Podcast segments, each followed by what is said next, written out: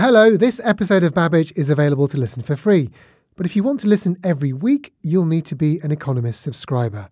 For full details, search online for Economist Podcasts Plus. A lot can happen in the next three years. Like a chatbot may be your new best friend. But what won't change? Needing health insurance. United Healthcare Tri-Term Medical Plans are available for these changing times.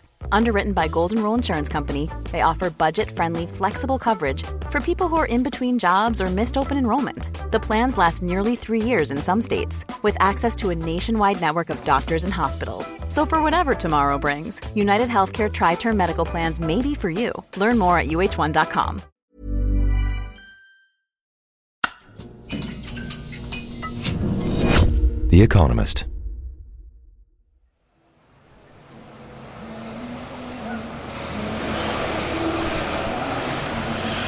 Just a short walk away from Trafalgar Square, nestled in the heart of central London, is an underground treasure trove.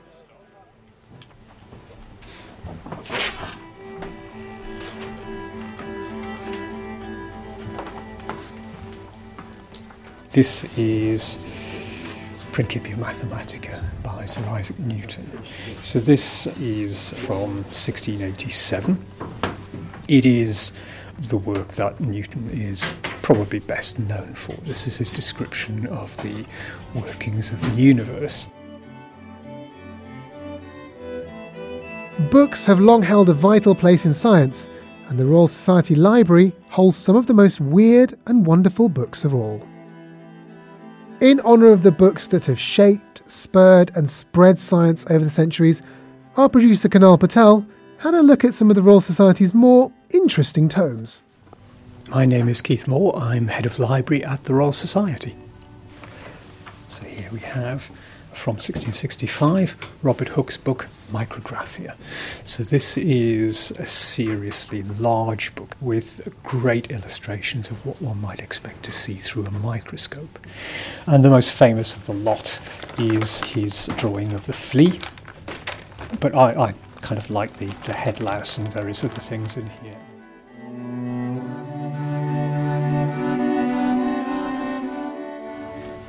Probably the most famous natural history book of all time is this one. This is Charles Darwin's On the Origin of Species. So this is uh, one that Charles Darwin himself presented to the organisation.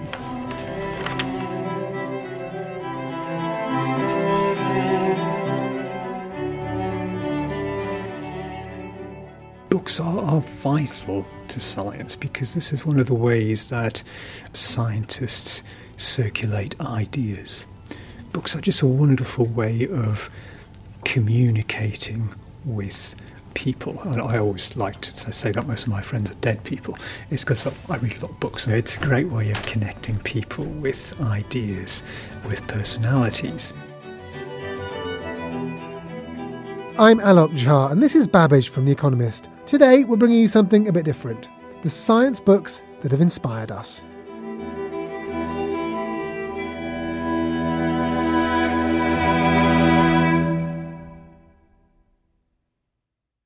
Today I'm joined by our producer, Kunal Patel, who, as I understand it, is our resident literary aficionado. Hi, Kunal. It's nice to have you here. Hi. I've been known to read a book on occasion. Well, this is very exciting. We all know, if you're a listener to this podcast, we probably enjoy books. We certainly all do here. But tell me what you think is important about the relationship between books and science. Well, I think books are a really accessible medium. A lot of science can be very esoteric, particularly scientific papers. Almost um, all science is esoteric. You're right. Yeah. And I think books are really the original form of science communication, distilling science down to something that's understandable and even beautiful in some senses. And so I, I remember that even like as a kid, the first thing that kind of got me interested in science is that I just had this like massive collection of nature encyclopedias, and I would just pore over the pictures of all these animals and things. So yeah, it was really my gateway drug to science. And I'm sure it's the same for a lot of people who are even vaguely interested in science. First accessing ideas that are quite complicated and, and abstract through interesting narratives and books that can explain things like physics or evolution in beautiful stories. They're just wonderful things. And of course, you start with Charles Darwin's On the Origin of Species, which in itself is just a nice book to read, even though it is also the original book that introduces the idea of natural selection. Of course, the medium itself allows for more discussion, doesn't it? I mean, we try and do that on the podcast, of course, by having chats.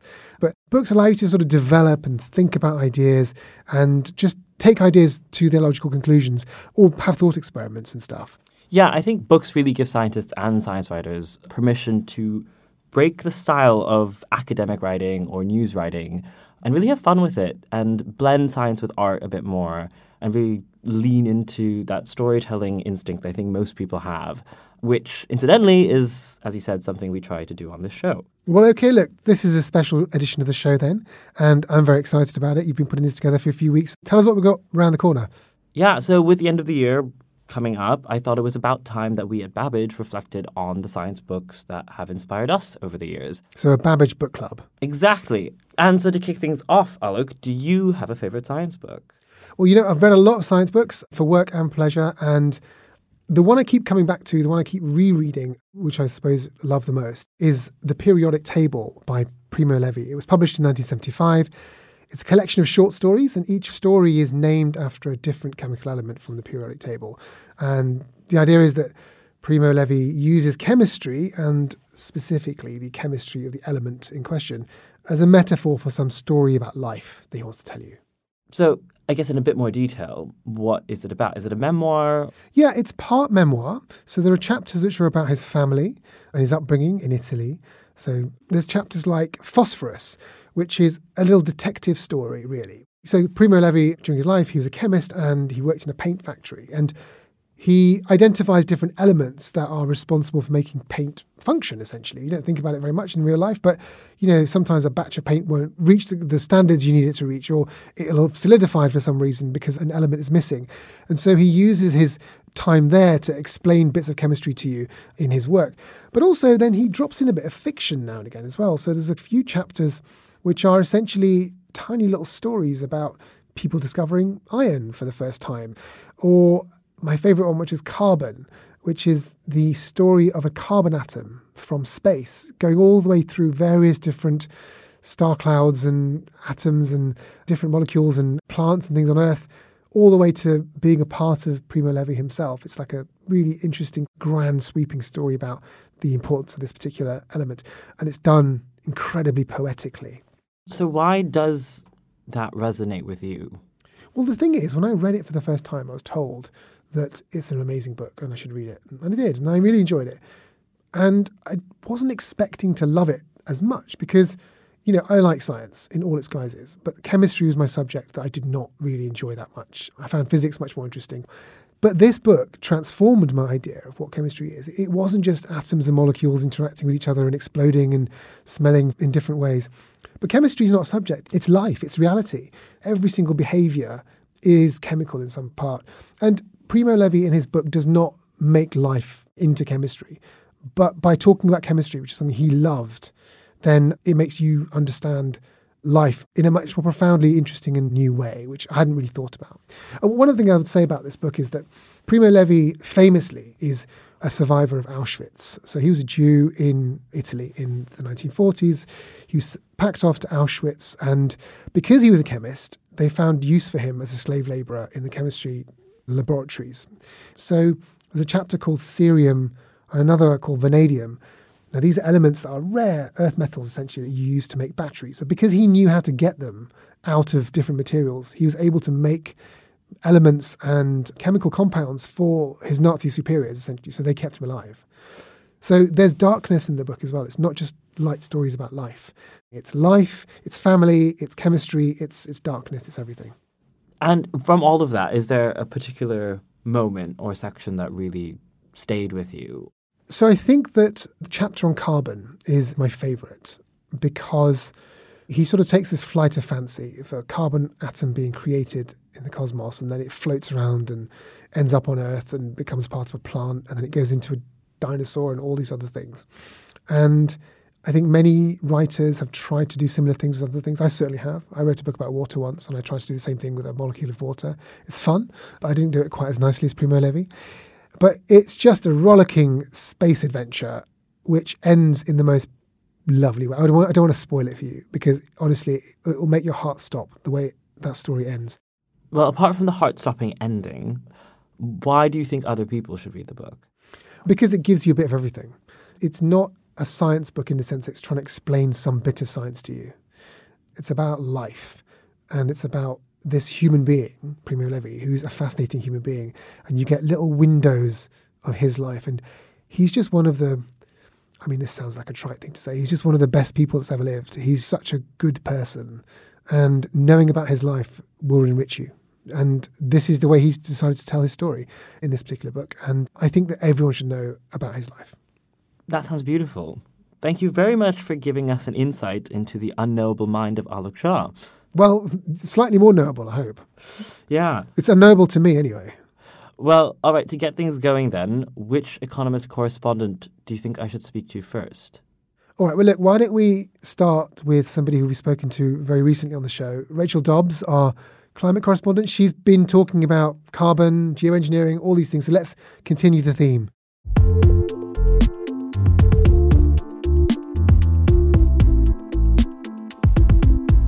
Testing, testing, one, two, three.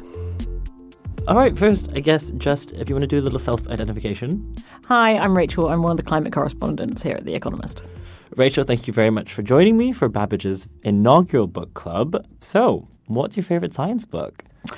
My favourite science book is, and the reason I'm laughing is that it is almost entirely fictional, but it is When We Cease to Understand the World by Benjamín Labatut, who is a Chilean author. It was published in two thousand twenty, and it is... It's described as a non-fiction novel. It starts with an essay that is almost entirely factual, apart from the last paragraph, and then to hear the author describe it, it becomes more fictional as the book goes on, and the fiction is like this sort of mad outgrowth that eventually takes over the entire book. But it is primarily about the transition from classical to quantum physics and the scientists involved in that transition against the backdrop of the two world wars. Okay. It's a very weird book. And what about it resonates with you so much? So I have always really liked physics and also not really understood physics. I am somebody who read A Brief History of Time and then had to read A Briefer History of Time and then still couldn't understand it, despite the fact that I'm pretty sure A Briefer History of Time is written for children. But what I think it does really brilliantly is... A, it actually makes a lot of very difficult physics concepts comprehensible, but also it looks in kind of very close detail at what drives people to the sort of obsessiveness and the single-mindedness that you need to try and understand some of these concepts. And also, despite them being incredibly cerebral, the extent to which they come out of a desire for order and for...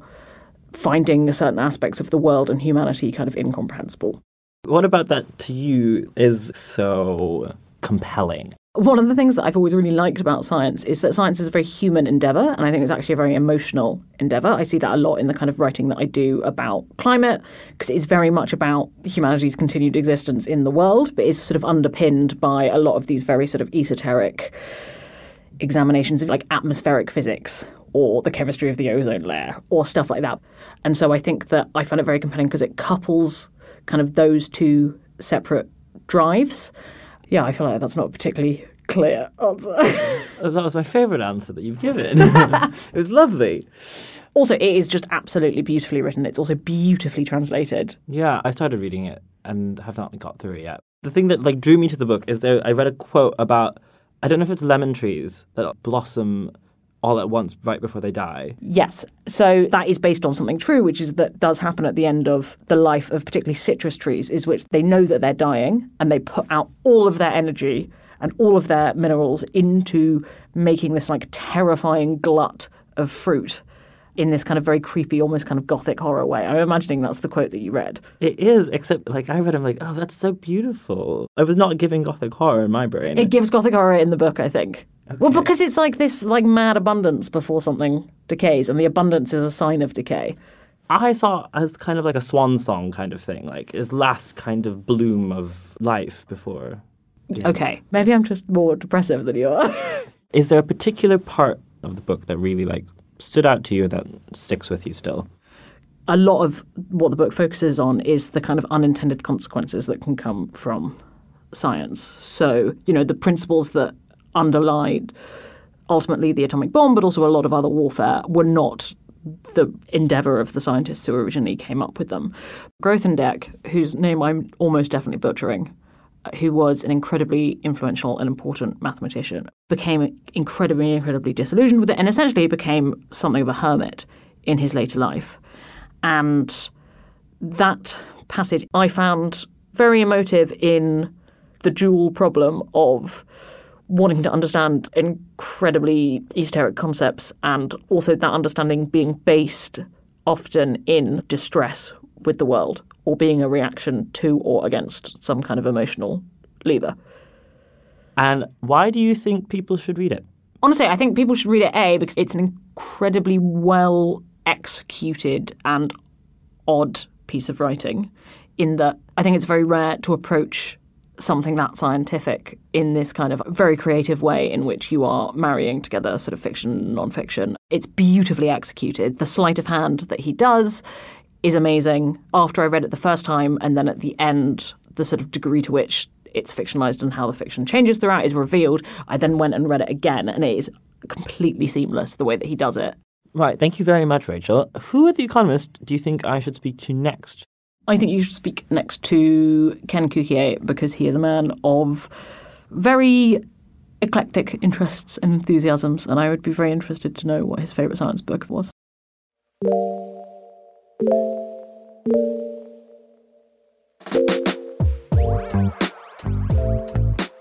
Well, would you like to introduce yourself?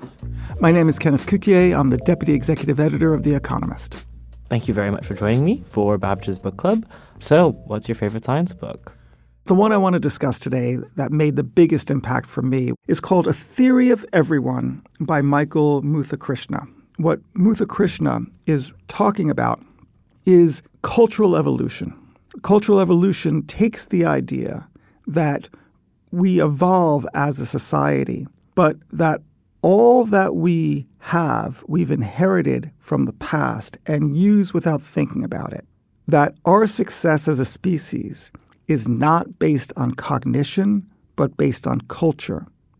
But culture, which is, if you will, information that's transmitted from one person to another, from one generation to another, is not seen. You actually have to deliberately stop and see it. Now, his point, though, which is a great one, is that if we stop and look at all of these features of our culture, our institutions, our bureaucracy, our use of money, our educational systems, how it fails, how it succeeds, what we can do is two things. We can see what worked and what didn't, but more importantly, we can then do a better job of using culture, designing the features of society into having a better future, one that doesn't have some of our shortcomings and our lapses. And so why does this sweeping account of human history and cultural evolution resonate with you as an individual? I am really in a quandary right now, thinking through a world that looks very different than what I anticipated.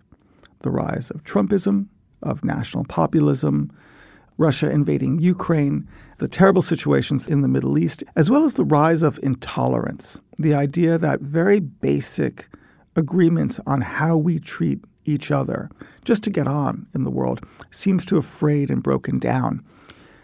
I'm curious about first why it's broken down, but also how to repair it, how to build it back up, because I think we need that. We need to bring that back in.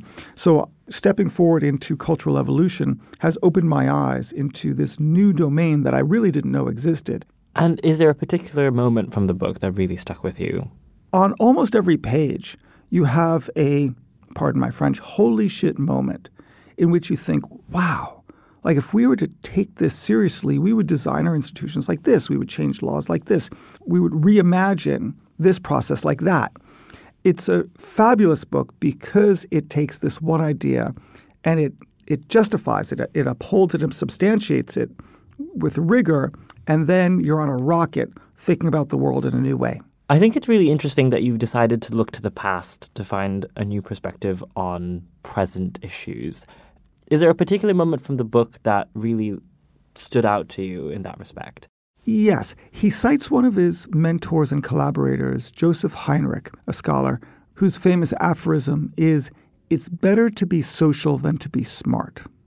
if you rely on just your individual smartness, you've got to hope that you're going to be good enough to respond to every challenge you face, answer any question that presents itself to you, and do it correctly. And if you're not smart enough, you're dead. But if it's better to be social than to be smart, suggests that you don't need to know the answer. You just need to turn to the other people in your community or in the world who do know the answer to get the answer. And by getting the answer, you happen to also become smarter yourself. But the key thing is that it underscores this idea that the collective brain is what advances civilization and progress and society, not the individual constituents in it. So what does that mean? If it's better to be social than to be smart, it really is a relief for people like myself who didn't come as endowed as we would like uh, mentally. It's good to know. So, so too, as civilizationally, you don't want to rely on the lone genius. You do want to integrate people.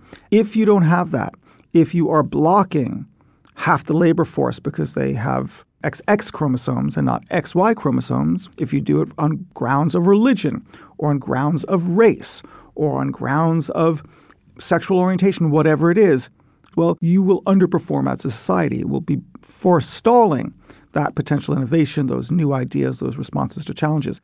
So in the spirit of being social, who at The Economist do you think I should speak to next? Well, there's n number of people in, at The Economist who I'd recommend you could speak to next. But the person who I definitely recommend you do not speak to is Emilie Steinmark. Under no condition should you speak to Emilie Steinmark next. Oh, absolutely not.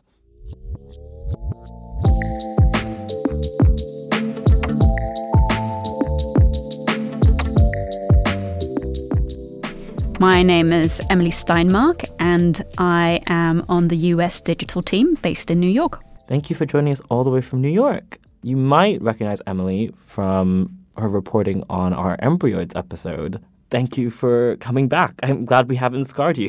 Yeah, no, absolutely. Happy to be back. So let's cut to the chase. What's your favorite science book? My favorite science book is Madame Curie by uh, Eve Curie, her daughter, and it came out in nineteen thirty-seven. Oh, okay. So it's it's a vintage it's, selection. It's it's a vintage. I mean, if I I know this is a podcast, but I would show you my copy, which is super super old from the like forties, a sort of lovely hand bound book. Where did you manage to get a hold of this lovely hand-bound vintage edition? My dad is a book nerd. He is really into sort of old books that have been bound by hand. And during the height of his obsession with this, he was very keen for everyone else to be into it too, which I appreciate. I'm the same. And so he got me it for Christmas. Well, I guess you heard it here. If any of you are still doing any holiday shopping, really, really old copies of Marie Curie's autobiography are hit with the kids, apparently. Yeah, I was pleased. Obviously, it's a biography of Marie Curie, mm-hmm. but tell us a bit about what it's about. Yeah, I think the thing that makes this book really special is that her daughter, Eve, wrote it. So you get a really intimate look into her life. You see how when she was a child, she wasn't this like prodigy genius that you might expect. She was a normal girl. You see how she was growing up in Poland during the Russian Empire, and you see how she and other people like her had to hustle to even access education. And you follow her to Paris, and when she meets Pierre, and just this like fantastic partnership that they forge initially over science, but then they become a couple and start a family. There's something truly, I don't know, it just gives you a sense of how moving science can be as something that brings people together, and how moving education and knowledge and just the thirst for that can just animate people's lives. There's a real romanticism to it. And I think, obviously, it's written by her daughter, so you have to kind of keep that in mind. But I think it does say something about the role that science and the obsession with the work that they were doing, how that really filled their family life. Why does this very holistic portrait of Marie Curie resonate with you? I think there are a few reasons. The first one is probably more to do about how the book came into my life. So during the pandemic, I used to call my, my late grandmother and we would have these discussions around books. She couldn't go to the library. So I had a bunch of books sent to her and we'd talk about them on the phone. And she would go on about this book about Marie Curie that she'd read. And she was like, you must read it. Because at the time I was a PhD student in physics. And uh, then my dad gave it to me for Christmas. And it was just this lovely book and I was really excited to read it. My grandma then got cancer and actually it's, it's one of the like last books that we managed to discuss before she died. So so personally, it's got like a huge um, connection for me. But also my grandma was a really bright woman and she didn't have the opportunity to go to high school. It just wasn't really what the girls did at the time. And so something about the way that Mary or Maria really had to fight for her education, it felt like it wasn't that long ago, you know, it felt like these were things that people I knew had to deal with, not to the same extent, of course, but I think for women and other people that have been disadvantaged to just fight for the right to educate themselves and to know more stuff about the world, like that really hit home for me.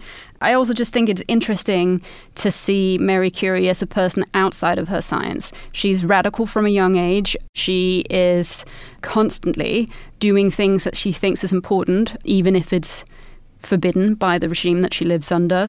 And I think her choice to go to France and like the, the real sadness it is for her that she can't return to Poland and she can't pursue her career there.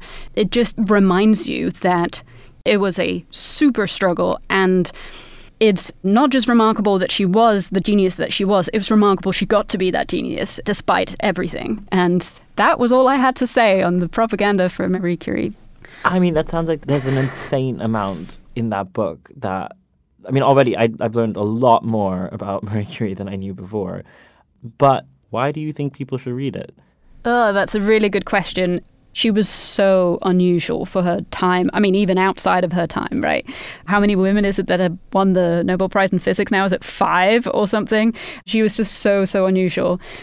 And I think we like to imagine genius as being this special, blessed thing, you know, a gift from God sort of situation. And I think in many ways she was totally normal, totally ordinary. She was just completely obsessed. And I think, you know, she was moved by the same things that everyone else is moved by. It's really an eye-opener on how extraordinary and ordinary that she was. Well, thank you for giving us a peek behind the curtain to what inspires you in science writing. Um, who at The Economist do you think I should speak to next? Mm, that's a really good question. The Economist is full of really interesting people. I think you should speak to Geoff Carr. He joined The Economist back in like nineteen ninety-one, which was a year before I was born, as a science correspondent. So I feel like he would have just bags of knowledge about stuff. I'm sure he's read tons of books. I can only imagine it will be super interesting. Excellent choice. All right. Well, thank you very much for your time. Thank you.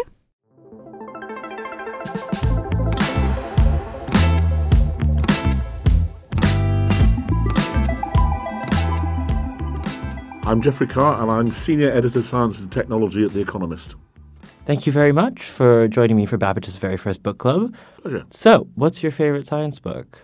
Well, I'm going to offer two because they came out at more or less the same time. They're on very similar subjects and they influenced the course of my career. And the first one is Sociobiology by a man called Edward Wilson, who was at Harvard. Now dead, sadly. And the other was The Selfish Gene by Richard Dawkins, who was and remains at Oxford. And can you tell me what they're both about? Well, they're both about the shift to a gene-centred view of evolution, and particularly in the context of behaviour, where because you can see the phenotypes, which are the expressions of a gene's action on an animal much more easily and do experiments on behaviour rather than anatomy.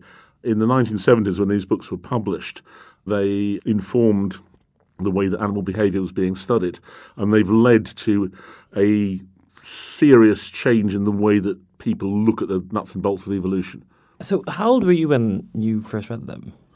I would have been nineteen or twenty. I was an undergraduate, and I was a zoologist. And so reading this at that time, why did it resonate with you so much? Well, it was a new thing. And yeah, when you're that age, you like new things. It fitted in with the idea that life is formed and diversified by evolution, which I believed ever since I was capable of believing such things. But it clarified things in a very nice way. And when I read them, I wanted to do research, but I wasn't quite sure which direction to go in. And I was kind of thinking that marine biology would be an interesting area because there's a much greater diversity of animals in the oceans than there are on the land. And also, in my um, slightly naive undergraduate mind, I felt it might get you to go to lots of interesting parts of the world. And when I read these books and thought about this stuff and you know, talked with my tutors, I actually thought studying animal behaviour would be a more fruitful line of endeavour, and that's what I ended up doing. Is there a particular moment or chapter in the book that really stuck out to you? Well, there's one sort of outlier chapter in The Selfish Gene, which which looks at not genes, but the idea of what uh, Dawkins called memes, which are culturally transmitted evolutionary units. I've always found this idea interesting, and if I ever went back to academia, I think I'd look into it. Nobody's ever really quite made it work, although the word meme has itself become, in a new sense, a meme, and is used for an idea that spreads around the internet. But this is the idea of stuff that spreads culturally from person to person, such as aspects of language, aspects of religion, music, that sort of thing. And how much memes are independently evolving and how much they are contributing to the underlying genetic evolution of people, I think is an extremely interesting question. It's worth reading if you want to see how a wide range of groups of animals might have arrived at social behaviour, from corals to us. Thank you very much, Geoff. Who at The Economist do you think I should speak to next? Well, I suggest you speak to Abby Bertics, who is the latest recruit to the science section. I recruited her myself, and she joined last year, I think. Thank you very much.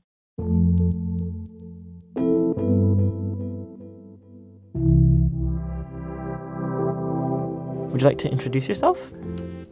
I'm Abby, and I'm a science correspondent at The Economist. Thank you very much for joining me for Babbage's very first Science Book Club. You're not going to have yourself saying a welcome statement thirty times, or are you? I think I am, actually. It's like I, an A A meeting. Yeah, a little bit. Science Writers Anonymous. um, all right, Abby, so what's your favorite science book? Favorite's a really complicated question, Kunal, but one of my favorites is Why Fish Don't Exist by Lulu Miller. Okay. This is clearly a science book that has stood out to you in some way. What is it about? It's a blend of a lot of different things, um, which is partly why I like it. There's biography blended with memoir, blended with science, blended with philosophy. And kind of the guiding thread throughout it all is she's trying to make sense of her life. And the guy that she's writing about is also trying to make sense of the physical world. The person that she's writing about is morally complex, to say the least. He's a eugenicist. So not a great guy. But in spite of that, it leads to some really interesting discussion of science and philosophy, particularly about categories and labels. And at the center of it is a story about taxonomy. On the surface, it's about fish. And a really interesting fact is that fish, as like a taxonomical label, as a category, just doesn't exist. Like, we humans take it for granted. We're like, oh, yeah, that's a fish. But if you look at the little tree that ends up happening, it's not a nice subtree of fish. Things get really complicated if you look at it too closely. And why does that idea and this book resonate with you? I think part of it is that I have this, like, pet idea in my brain at all times that nothing really exists, which is a, a little obscure. But I, I think that the closer you look at anything, like when you're in a plane flying above the ocean and you see, okay, there's the coast, you have ocean, you have sand, it looks like there's a nice clear line between the two. But when you're standing on that beach, there's no clear line. And this kind of pet notion in my mind is that humans hallucinate boundaries that aren't there. So when we're studying these kind of categories, these things that humans have hallucinated, I don't think they actually exist in real life, which sounds kind of wacky, but every time you look at anything from a scientific point of view, the closer you zoom in, you kind of realize that there is no discrete boundary separating things. That's just what we've made up to make sense of the world. Yeah, that's it's, it's, it's really interesting as an idea. In this book, she touches on the fact that it says more about us and the human condition that we feel the need to put things in nice and neat boxes and understand things in such a like compartmentalized, categorized way than it does about the wild and chaotic and mysterious natural world that we're trying to tame. Was your takeaway from this book that we should obliterate all categories? No, I, I think pragmatically they serve like a really important purpose. But I think it's also really important and interesting to occasionally question their existence. Is there a particular moment or chapter or idea from this book that really stuck with you? I, I like the notion that if you look at anything, no matter how simple or how much you think you understand it, and especially if you think you understand it, looking harder at something kind of reveals a lot of complexity and mystery. And, and that's kind of what a lot of science is. And I just think the fact that everywhere around you, there are things that we take for granted, categories we take for granted, objects we take for granted, that have infinite mystery and infinite potential of understanding in them is something that would drive me as a scientist and does drive me as a science writer to try to better understand the world around me. I think that's one of my favorite things about Lulu Miller as a writer, as a storyteller. I'm a big Radiolab fan, and I think the way that they don't take anything for granted, they find all of this wonder and joy in things that you would not expect to find it in, is what I find very compelling about their work and what also motivates me as a storyteller as well.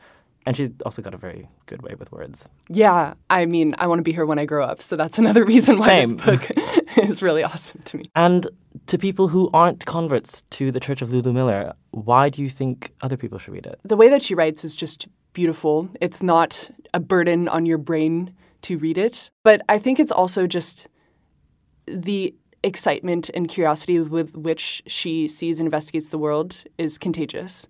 Like, after reading this book, you'll find yourself more excited to be in whatever mundane situation you might find yourself in, because she finds wonder kind of everywhere. Thank you very much for your time, Abby. Thank you, Kunal. I'll be back with Kunal in just a moment. First, though, if you've been enjoying today's episode of Babbage, there's plenty more recommendations for the holiday season in the pages of The Economist. Every year, my colleagues on the Culture Desk write guides to the finest cultural treats, from the year's best games to films and even podcasts. I'm sure they've recommended this one as one of the best, as well as our comprehensive list of books of the year. Don't worry, there's a science and technology section within that too. You can find a link to those pages in the show notes.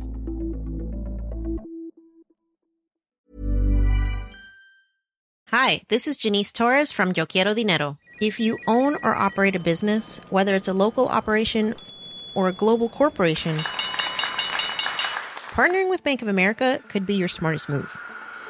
By teaming with Bank of America, you'll enjoy exclusive digital tools, award-winning insights, and business solutions so powerful you'll make every move matter. Position your business to capitalize on opportunity in a moment's notice. Visit bankofamerica.com slash banking for business to learn more. What would you like the power to do? Bank of America N A, copyright twenty twenty-four.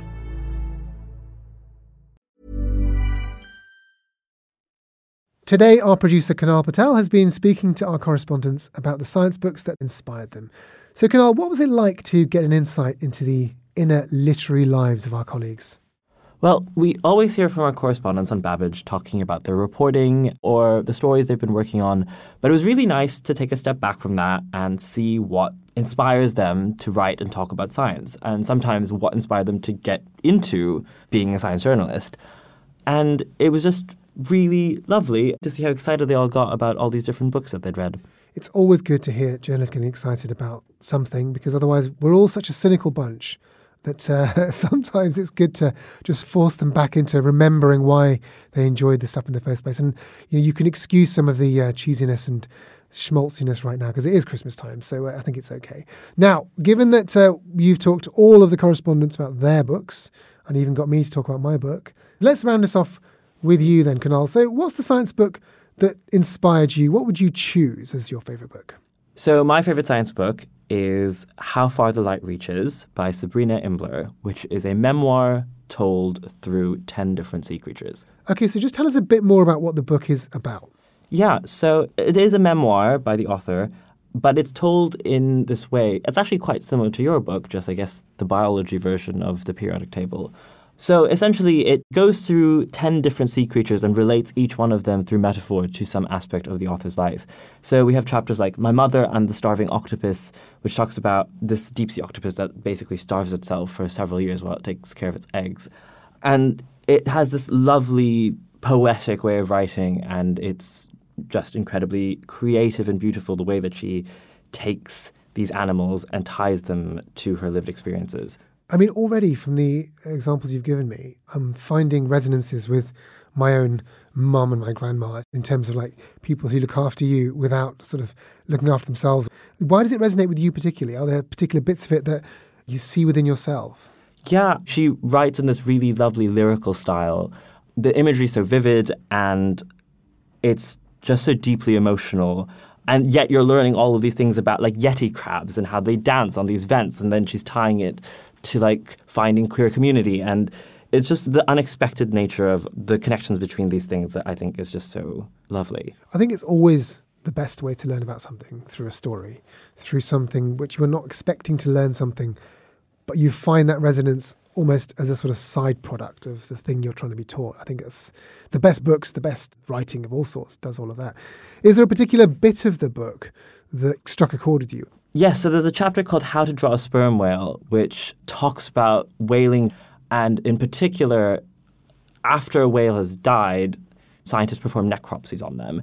And then it relates that back to a failed romantic relationship that the author had. So it goes between necropsy of a whale, describing how this whale that was killed by... Where is this going? This is, so, this is fascinating.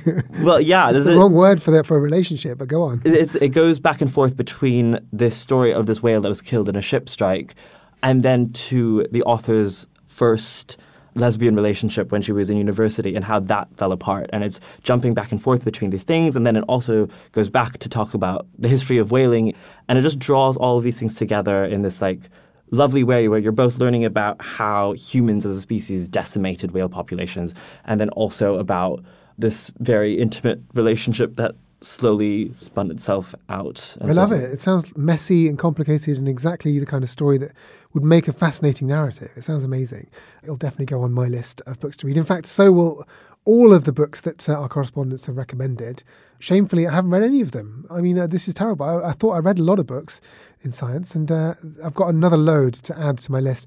So thank you to you for having the idea for this episode. And can I ask you one question? What was it like seeing Principia Mathematica? You know, Newton's famous book right at the beginning of the show. It was very, very cool. I will say it was not the best thing I saw there. Um, what did you see? My favorite thing in the Royal Society collections was actually the first ever book of cyanotype prints of British algae. This is niche, but yeah, I love it. They're just really beautiful. It's like, so cyanotype printing is you get this ink and then it's exposed to the sun and it turns blue. And anything that hasn't been exposed or is translucent is like a level of white or light blue. And so it's just this book with like page upon page of these bits of algae that are very like beautiful strands of algae and leaves that were made. Well, I'm glad you got to see that. And it is a special place, the Royal Society Library. Kunal, thank you very much for doing all of this. It's been absolutely wonderful. Thank you for letting me embark on this little passion project. Thank you also to our wonderful correspondents, Rachel Dobbs, Kenneth Cukier, Emilie Steinmark, Geoff Carr and Abby Bertics for sharing their wisdom on today's programme. And thank you for listening to Babbage. Don't forget that if you want to listen to us and all of The Economist's specialist weekly podcasts every week, you'll need to become a subscriber. Treat yourself this Christmas. For your best Economist Podcast Plus subscription offer, click on the link in the show notes or search the web for Economist Podcasts. Babbage is produced by Kunal Patel and Jason Hoskin, with mixing and sound design by Nico Rofast. The executive producers are Jason Palmer and Marguerite Howell. I'm Alok Jha, and in London, this is The Economist.